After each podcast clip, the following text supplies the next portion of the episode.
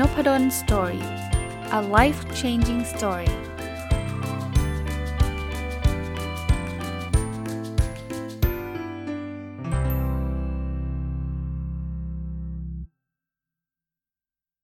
สวัสดีครับ ยินดีต้อนรับเข้าสู่นพดล Story Podcast นะครับ แล้วก็วันอาทิตย์นะครับ ก็ยินดีต้อนรับเข้าสู่รายการ My Books นะครับ เป็นรายการที่ผมจะเอาหนังสือที่ผมเขียนเองนะครับ มารีวิวให้ฟังอย่างละเอียด พร้อมทั้งเบื้องหน้าเบื้องหลังต่างๆนะครับ สัปดาห์ที่แล้วได้ขึ้นหนังสือเล่มใหม่มานะครับชื่อจิ๊กซอตัวสุดท้ายของความสำเร็จนะฮะพัฒนาชีวิตด้วยแนวคิดการวัดผลนะครับก็ก็เล่ามาให้ฟังนะครับมาโดยตลอดนะคราวนี้วันสัปดาห์นี้น่าจะจบหนังสือเล่มนี้ได้นะเฮ้ยจริง ๆ ผมอาจจะพูดผิดนะ น่าจะ 2 สัปดาห์หรือเปล่าไม่แน่ใจนะครับอะแต่เป็นว่าถ้าท่านยังไม่ได้ฟังตั้งแต่ตอนต้นเนี่ยท่านเข้าไปฟังได้นะย้อนหลังกลับไปทุกวันอาทิตย์นะครับอะ สัปดาห์นี้เนี่ยมาถึงบทที่7นะครับผมเขียนเรื่องของการวัดอิสรภาพทางการเงินนะก็เช่นเดิมนะครับ ผมมีความเชื่อนะว่าเหมือนตีมหนังสือเล่มนี้ครับว่าอะไรที่มันใช้ได้กับอองค์กรก็น่าจะใช้กับชีวิตเราได้เช่นเดียวกัน เพราะนั้นเนี่ยการวัดที่ทำให้องค์กรประสบความสำเร็จเนี่ยมันก็น่าจะทำให้ชีวิตเราประสบความสำเร็จนะแต่คราวนี้เนี่ยบทที่7เนี่ยผมเจาะเรื่องของการเงินเหตุผล เพราะว่าผมคิดว่าเป็นเรื่องที่หลายคนสนใจนะ ผมเริ่มต้นจากบทความมันแรกก็คือ ความสุขกับเงินเนี่ยมันมันเกี่ยวข้องกันยังไงนะแน่นอนครับจริงๆผมไม่ได้พูดเลยนะว่า เออเรามีเงินมากมันซื้อความสุขไม่ได้อะไรเงี้ยคือจริง ๆ เงินมันซื้อความสุขได้แน่นอน เพราะว่าเงินมันซื้อเวลาให้เราได้ถูกไหมครับถ้าถ้าเรามีเงินเยอะแยะเนี่ยเราไม่ต้องไปทำงานตั้งแต่6กโมงเช้าเลิกสองสามทุ่มเงี้ยเราก็มีเวลาอยู่กับครอบครัวไม่มากขึ้นนะเพียงแต่ว่าผมอยากที่จะให้เราบาลานนะครับ ในหนังสือเล่มนี้ผมก็เขียนไว้บอกว่าเฮ้ยคุณลองดูดีๆนะ คือทำงานก็ทำงานนะครับ แต่เงินมันไม่อาจจะไม่เท่ากับความสุขซะทีเดียวนะเราเคยได้ยินเรื่องราวแบบนี้มาโดยตลอดไหมครับผมเล่าให้ฟังสั้นๆ นี่เขาบอกว่ามันมีชาวประมงที่นั่งอยู่ริมชายหาดเนี่ย เสร็จแล้วเนี่ย ก็มีเศรษฐีคนหนึ่งจบ MBA เป็นนักธุรกิจเนี่ยเขาก็มาคุยกับชาวประมงว่าทำอะไรบ้าง เขาก็บอกว่าเออเขาเขาก็ มานั่งเล่นเล่นกีตาร์กับเพื่อนอะไรอย่างเงี้ยนะครับ มีความสุขอยู่ริมชายหาดเนี่ยเขาก็ถามชาวประมงว่าทำปกติทำอะไร เขาก็บอกเขาตกปลาเขาบอกอะตอนนี้ไม่ไปตกปลาเหรอเขาบอกเขาไม่ไปหรอก เพราะว่าเขาตกเสร็จแล้วเขามีพออยู่พอกินก็พอแล้วนะเสร็จแล้วเนี่ยคนที่เขาจบ MBA เนี่ยเป็นผู้บริหารบอกเฮ้ยคุณก็น่าจะต้องไปทำงานให้มันขยันขันแข็งวันนี้ คุณไม่ใช่แค่ว่าทำแล้วก็ มาชิลแบบนี้นะครับ มานั่งเล่นกีตต้องกีตาร์อะไรแบบนี้นะไอ้ชาวประมงบอกแล้วทำไปเพื่ออะไรล่ะเขาบอกอ้าวก็พอคุณมีเก็บเงินได้เยอะๆเนี่ยคุณก็ไปซื้อเรือนะซื้อเรือลำใหญ่ขึ้น ชาวประมงก็ถามแล้วซื้อไปทำไมเขาบอกอ้าวคุณก็จะได้ตกปลาได้มากขึ้นนะชาวประมงก็ถามว่าตกปลามากขึ้นแล้วยังไงต่ออุ้ยคราวนี้คุณก็จะรวยขึ้นนะ คุณก็สามารถจะซื้อเรือได้หลายลำแล้วก็จ้างคนอื่นมาตกปลาได้อีกหลายคน ชาวประมงก็ถามต่อบอกว่าแล้วจะเกิดอะไรขึ้น เขาก็บอกว่าอ้าวพอคุณมีมีตกปลาได้เยอะคุณสร้างบริษัทได้ต่อไปในบริษัทคุณมีไรายได้เยอะขึ้นเนี่ย คุณก็เข้าเข้าตลาดหุ้นเจ้าชาวมงเขาก็บอกว่าอะแล้วเข้าไปทำไมอ้าวก็ต่อไปตลาดหุ้นมันมันบูมนะ บริษัทคุณบูมขึ้นมาเนี่ยคุณก็จะเป็นเศรษฐีคำถามสุดท้ายที่ชาวมงถามก็คืออ้าวแล้วเป็นเศรษฐีแล้วยังไง คนที่เขาเป็นผู้บริหารจบ MBA บอกคุณก็จะได้มีเวลามานั่งเล่นกีตาร์ริมชายหาดไงซึ่ง ประเด็นที่เขาไม่พยายามชี้ก็คือตอนนี้ชาวประมงเนี่ยเขาก็ได้เล่นกีตาร์ริมชายหาดอยู่แล้วไงนะแต่ผมเชื่อว่าหลายคนฟังเรื่องราวเรื่องนี้มันก็บอกว่า มันอาจจะไม่ได้เป็นจริงแบบนั้นเสมอไปคือ คือมันมีเงินแล้วมาเล่นกีตาร์ริมชายหาดกับไม่มีเงิน แล้วเล่นกีตาร์ริมชายหาดอาจจะไม่เหมือนกันเสมอไปนะความเสี่ยงเรื่องสุขภาพเรื่องอะไรต่างๆ นานา ผมก็ผมก็เชื่อในมุมนั้นเหมือนกันนะครับ แต่เพียงแต่ว่า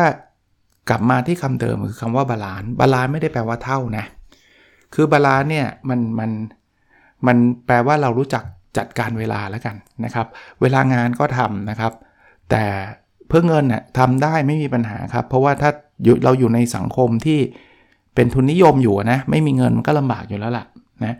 แต่บางทีเราต้องมีลิมิตของเราครับ เงินเนี่ยบางทีเราผมผมเห็นบางคนเนี่ยพยายามไขว่คว้าเรื่องนี้แบบสุดทางจริงๆอะ่ะ คือสุดทางจริงๆ เช่น ไม่มีเวลาให้กับครอบครัวเลย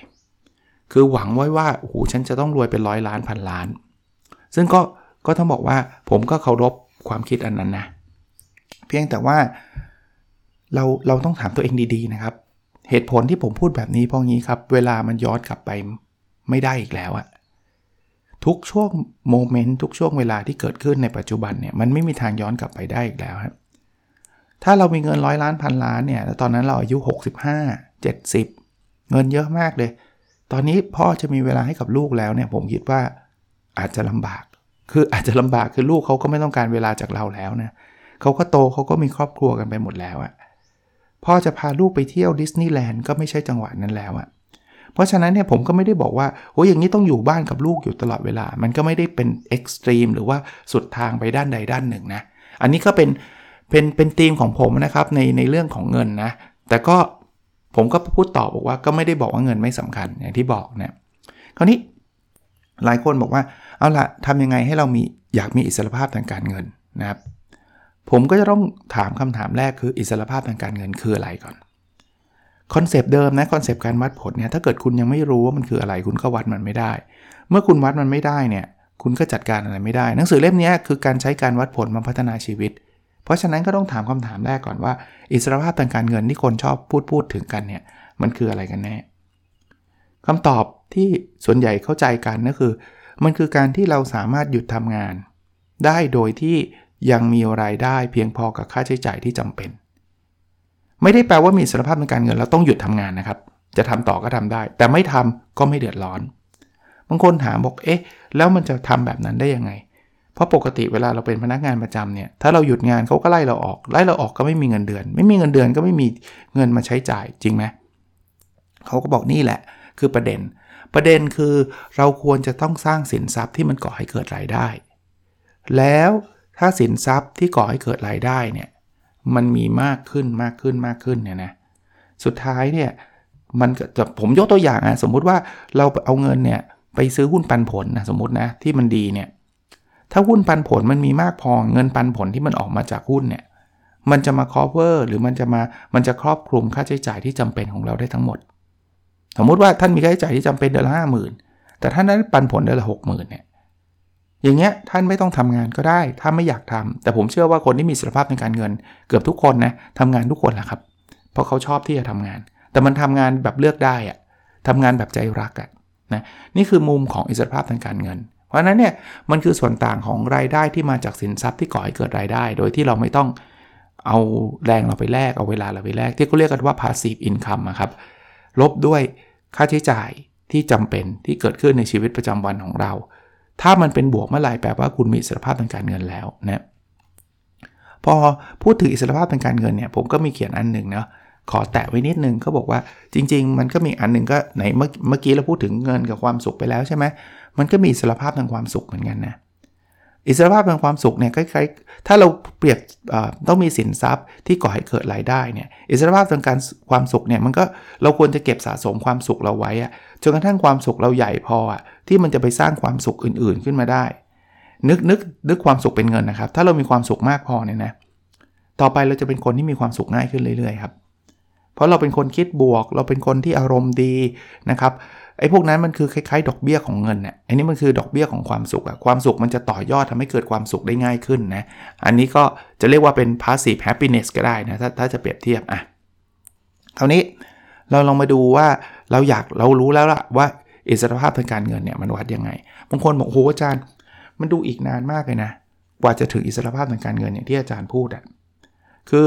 อิสรภาพทางการเงินมันต้องแบบมีรายได้สมมติค่าใช้จ่ายผมเดือนละห้าหมื่นนะลูกเมียผ่อนบ้านผ่อนรถอะไรเงี้ยนะสมมตินะแล้วอิสรภาพทางการเงินผมเมื่อไหร่จะมาได้ ตอนนี้เนี่ยผมมีรายได้มาแบบที่อาจารย์บอกเลย มีสินทรัพย์ที่ไม่ก่อให้เกิดรายได้เนี่ยแค่หมื่นเดียวอะสมมติหมื่นเดียวจาก 5 0,000 ที่เป็นค่าใช้จ่ายประจำเนี่ยสินทรัพย์โทษทีสินทรัพย์ที่ก่อให้เกิดรายได้ ไม่ใช่สินทรัพย์ไม่ก่อให้เกิดรายได้นะไอ้ passive income อะ ที่เราอยู่เฉยๆยังค่าเช่าอพาร์ตเมนต์หรือว่าจะเป็นหุ้นปันผลอะไรไม่รู้ สมมุติว่ามีหมื่นหนึ่งอะนี่ลืมขาดอีกทั้ง4ี่หมื่นอีกนานแค่ไหน ผมผมก็ตอบท่านไม่ได้นะมันแล้ว แต่ว่าท่านจะสร้างสินทรัพย์ได้เร็วมากน้อยแค่ไหน เพียงแต่ว่าผมอยากจะแชร์ว่าท่านอาจจะมองในมุมใหม่ก็ได้ครับมุมใหม่คือจริง ๆ เมื่อกี้ห้าหมื่นเนี่ยท่านได้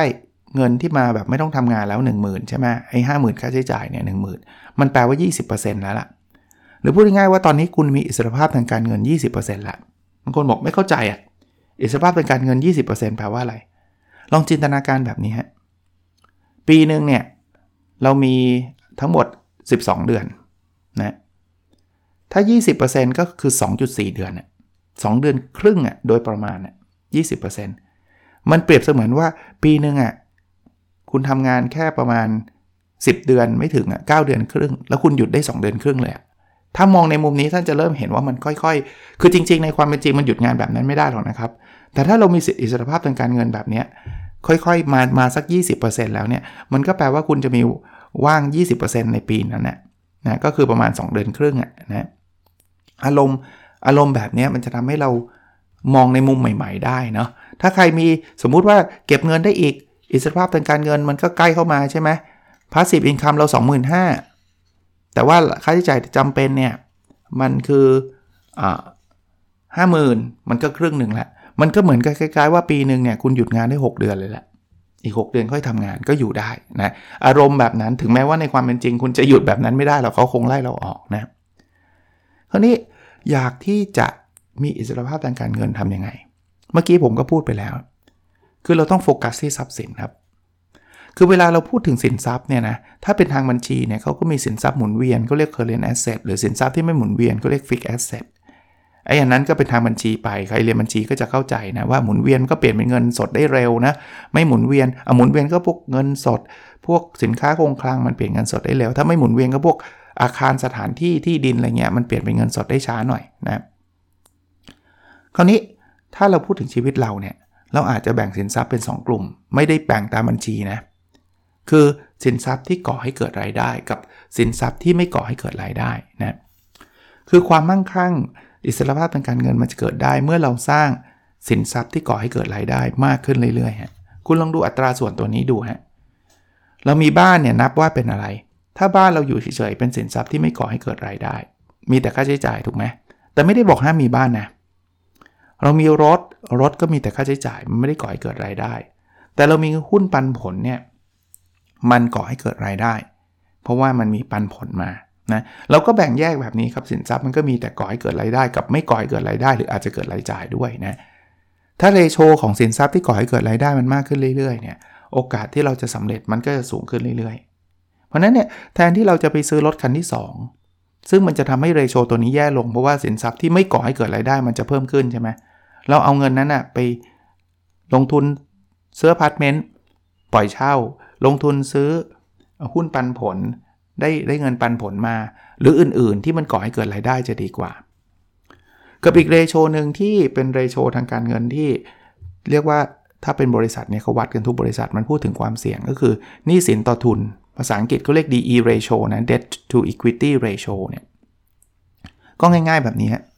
คุณเอาสินทรัพย์มากองไว้นะ ทั้งหมดเลยบ้านรถที่ติดหนี้ก็กองไว้หมดเลยนะ มีบ้านมีรถ มีที่ดิน มีหุ้น มีเงินฝาก มีทอง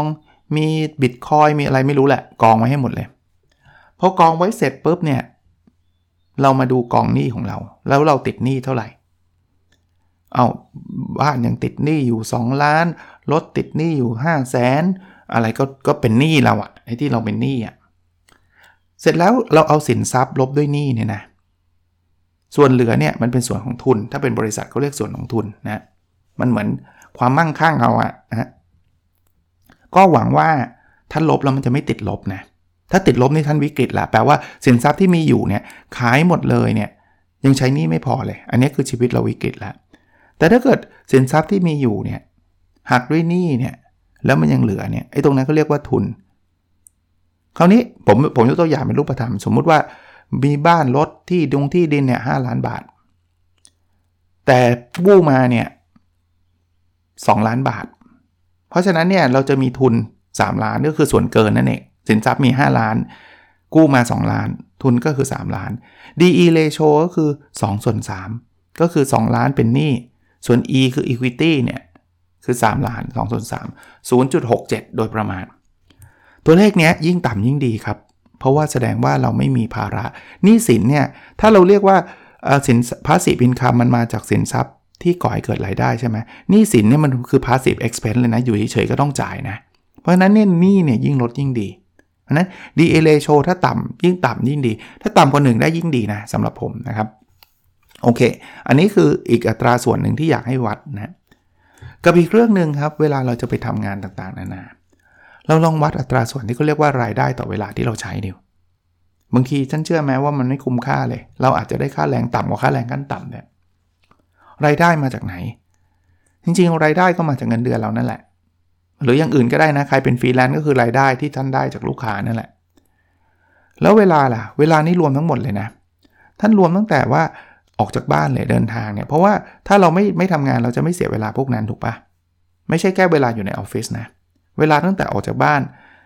จนกระทั่งเรากลับถึงบ้านอะถ้าเราไม่ได้เอาเอางานมาทำที่บ้านนะถ้าเอามาทำที่บ้านก็ต้องนับต่อนะนะเพราะนั้นลองมาหารดูเนี่ยเราจะพบว่าบางทีบางงานเนี่ยนะ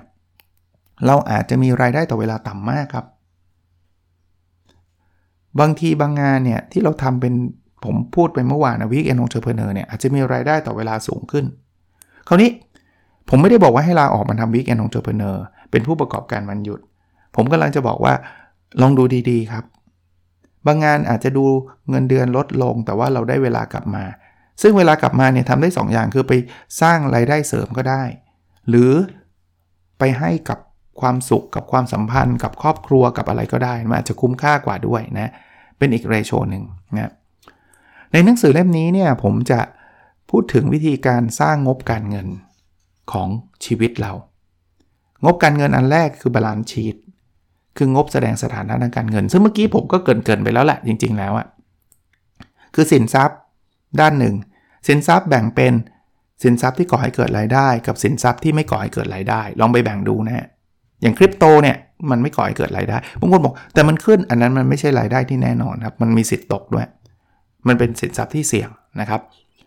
ที่ดินไม่ก่อให้เกิดรายได้ถ้าเราไม่ได้เช่า แต่พูดพูดแบบนี้ไม่ได้แปลว่าไอ้สินทรัพย์ที่ไม่ก่อให้เกิดรายได้ต้องขายทิ้งให้หมดนะ บ้านที่เราอยู่อาศัยต้องขายทิ้งว่าไม่จำเป็นเพราะเราต้องใช้มันอยู่นะครับ เราไม่จำเป็นต้องขายทิ้ง หรือที่ดินท่านคิดว่าเฮ้ยมันค่อนข้างจะดีเนาะราคาที่จะขึ้นเรื่อยๆ ท่านก็ถือไว้ไม่มีปัญหา แต่ที่ไม่ก่อให้เกิดรายได้มันฟุ่มเฟือยเนี่ยขายทิ้ง แล้วเอาเงินมาใช้กับสินทรัพย์ที่ก่อให้เกิดรายได้จะดีกว่า อันนี้ข้างสินทรัพย์นะอีกด้านหนึ่งคือหนี้สินก็รวมมาอย่างที่ผมบอกครับ ว่าท่านติดหนี้ใครเท่าไหร่ยังไงธนาคารไหนบ้างนะรวมมา แล้วก็ที่เหลือสินทรัพย์ลบหนี้สินก็คือทุนนะครับ อันนี้คืองบแสดงสถานะทางการเงิน อันแรกที่ที่เป็น balance sheet นะครับ อะ ถัดไปครับงบที่ 2 งบกำไรขาดทุน งบกำไรขาดทุนเนี่ยง่ายๆครับมันคือรายได้ลบค่าใช้จ่ายที่เหลือคือกำไรถ้าเป็นบริษัทนะแต่ผมแบ่งกับชีวิตแบบนี้ครับ รายได้เนี่ยจะมี2ส่วน รายได้อันแรกคือ รายได้ที่ต้องเอาแรงเราไปแลกเขาเรียกว่า active income กับรายได้ส่วนที่2เนี่ยคือรายได้ที่เราไม่ต้องเอาแรงไปแลกที่เราโฟกัสกันอยู่ ก็คือ passive income ที่มันได้มาจากสินทรัพย์ที่ก่อให้เกิดรายได้นะอันนี้คือรายได้นะครับค่าใช้จ่ายเนี่ยมันก็มีอยู่2กลุ่ม ค่าใช้จ่ายที่จำเป็น เช่น ค่าอาหาร ค่าเดินทาง ค่าเช่าบ้าน คือคือไม่มีอยู่เนี่ยไม่มีค่าใช้จ่ายนี้เราเดือดร้อนแน่นอน ค่าเราเรียนลูกนะ กับค่าใช้จ่ายที่แบบไม่จำเป็นอะไปเที่ยวซื้อกระเป๋าใบใหม่ ถ้ามีก็ใส่เข้ามาเพราะนั้นรายได้ลบค่าใช้จ่ายเนี่ยมันก็ควรเป็นบวกนะ ถ้ามันไม่เป็นบวกเนี่ย ผมว่ามันก็ใช้ชีวิตแบบวิกฤตขึ้นเรื่อยๆนะ ไปกู้มาไปอะไรมามันก็จะแย่นะ อันสุดท้ายครับงบกระแสเงินสด คือเคยได้ยินไหมครับว่า cash is the king เนี่ยก็คือเงินสดเนี่ยคือสิ่งที่สำคัญที่สุดเลย บริษัทขาดทุนได้ไม่เป็นไร แต่ถ้าเกิดเงินสดติดลบเมื่อไหร่เราเจ๊ง ชีวิตเราก็เหมือนกันนะไม่มีเงินสดคุณเจ๊งนะ เพราะฉะนั้นเนี่ยงบกระแสเงินสดเนี่ยเราก็แบ่งเงินสดเป็น 3 กลุ่มนะครับเหมือนบริษัทนะครับ 1 คือเงินสดเงินสดจากการดำเนินงาน ก็เมื่อกี้แหละครับ รายได้มัน cover ค่าใช้จ่ายหรือเปล่า อันนี้คือเงินสดจากการดำเนินงาน 2. เงินสดที่ได้จากการกิจกรรมทางการเงิน เช่นเราเอาเงินเอาเอารายได้เรามากกว่าค่าใช้จ่ายใช่ไหมเราก็เอาเงินไปคืนหนี้เงินสดของกิจการทางการเงินก็ติดลบก็คือก็ดีแล้วก็คือเงินไปคืนหนี้แต่เมื่อไหร่ก็ตามรายได้เราไม่พอค่าใช้จ่ายเรามากกว่าเราไปกู้มา เงินสดจากกิจกรรมทางการเงินก็เป็นบวกแปลว่าเราไปเพิ่มหนี้นะครับ เงินสดที่ 3 คือเงินสดจากการลงทุน ถ้าเงินเราเหลือนอกจากคืนหนี้แล้ว เราเอาจากเงินไปซื้อหุ้นปันผลเพิ่มเงินสดจากการลงทุนก็ติดลบนะ ติดลบในแง่นี้ก็คือเราลงทุนเพิ่มนั่นเอง แต่ขออย่างเดียวคือไปลงทุนในสิ่งที่ไม่เสี่ยงหรือว่าสิ่งที่มันไม่ใช่บางคนบอกซื้อรถคันที่ 2 คือการลงทุนอย่างนี้ไม่ใช่นะผมไม่ได้สร้างค่าใช้จ่าย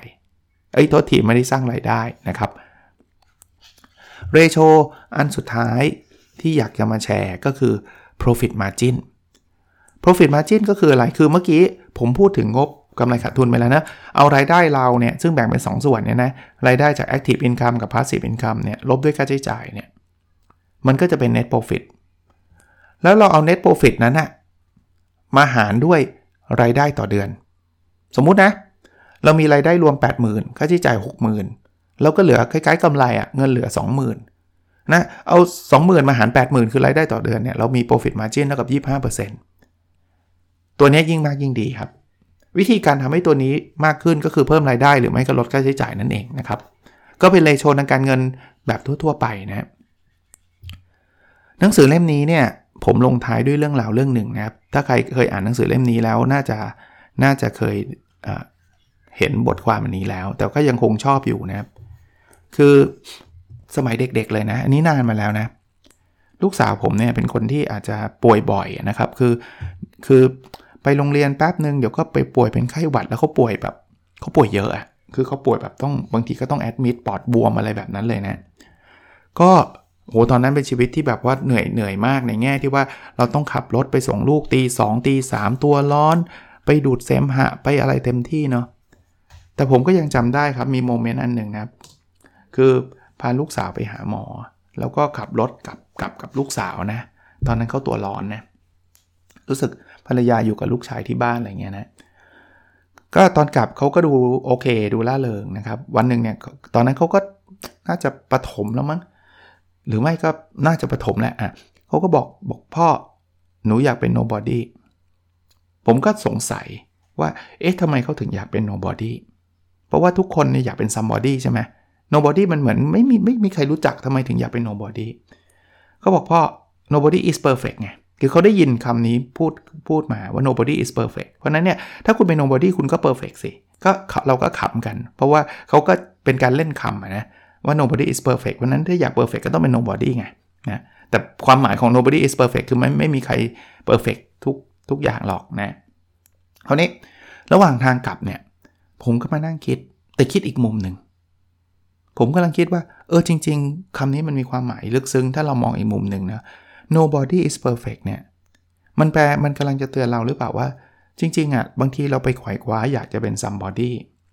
เราจะไปไขว่คว้าที่จะตำได้ตำแหน่งสูงสูง มีคนยกย่อง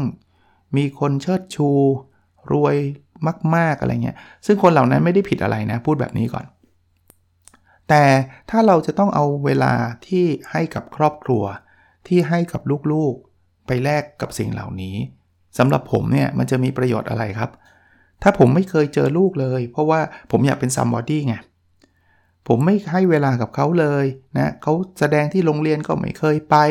นู่นนี่นั่นอะไรเงี้ยนะเพราะว่าทั้งทั้งที่จริงผมมีทางเลือกที่จะไปได้แต่ผมไม่ไปหรอก ผมจะทำงาน ผมจะทำงาน ผมจะเป็น somebody ให้ได้ แล้ววันหนึ่งเนี่ยลูกเติบโตขึ้นเป็นผู้ใหญ่ เขาก็มีครอบครัวมีอะไรของเขาเนี่ย วันนั้นเราบอกว่าลูก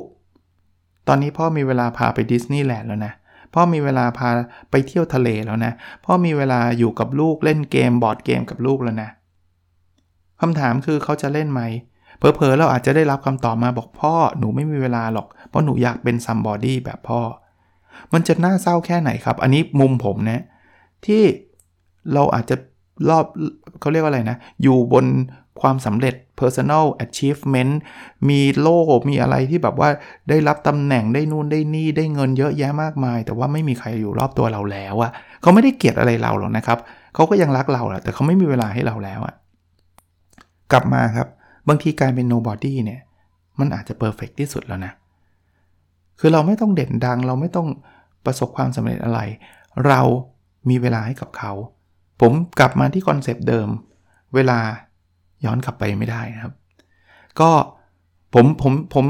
บอกแบบนี้ว่าชีวิตของแต่ละท่านเนี่ยท่านผมไม่สามารถจัดชีวิตใครได้นะครับ ท่านอาจจะบอกวิธีที่ผมพูดมันไม่ถูกต้อง ท่านจะใช้วิธีอีกแบบวิธีหนึ่งท่านจะทุ่มเทกับการทำงานก่อนแล้วจะอยู่กับลูกทีหลัง หรือบางคนอาจจะบอกว่าโอ้ยผมไม่ได้มีเวลาแบบอาจารย์นี่ ผมไม่มีทางเลือกนี่ผมติดหนี้เยอะแยะเพราะนั้นผมก็ต้องทำผมก็เข้าใจและเคารพ ความคิดเห็นของท่านทุกทุกท่านนะครับ สุดท้ายครับ ผมเขียนหนังสือเล่มนี้มาเสร็จปุ๊บเนี่ย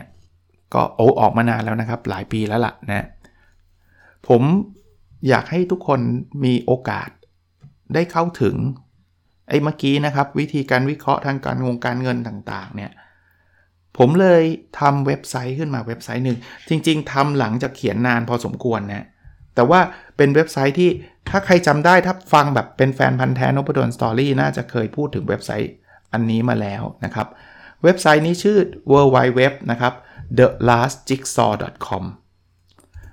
ตรงตัวเลยนะครับ t h e l a s เอาใหม่ thelastjigsaw.com w w w นะครับแล้วก็ t h e l a s t j j i g s a w com ในนั้นเข้าไปเนี่ยมันจะมีเมนูที่ชื่อแอปพลิเคชัน ท่านเข้าไปได้เลยนะครับ มันจะให้ท่านล็อกอิน แต่ถ้าเกิดท่านไม่อยากล็อกอิน ท่านใช้ไม่ต้องล็อกอินก็ได้นะครับ ท่านเขียนว่าคลิกที่ทดลองใช้งานใช้ได้เลย ที่ล็อกอินเนี่ยมันจะมีประโยชน์คือท่านจะสามารถเซฟข้อมูลท่านได้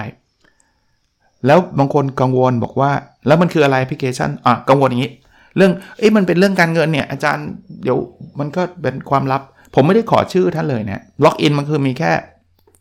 อีเมลท่าน แล้วก็เป็นคำถามว่าเป็นนั้นเป็นผู้ชายผู้หญิงอะไรแค่นั้นเองครับ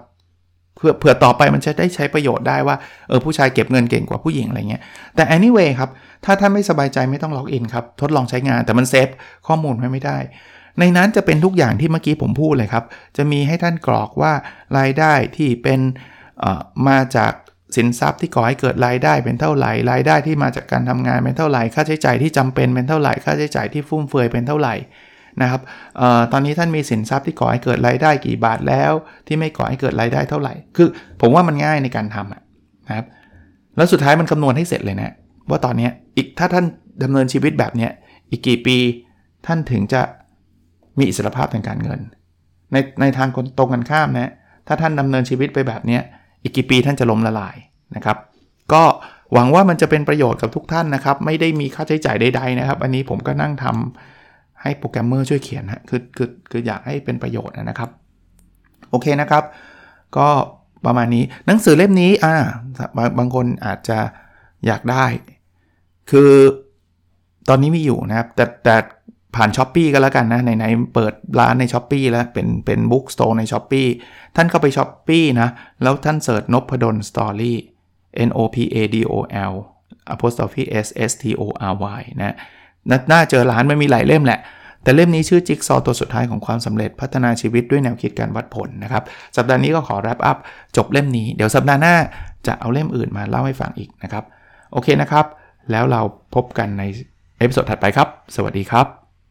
n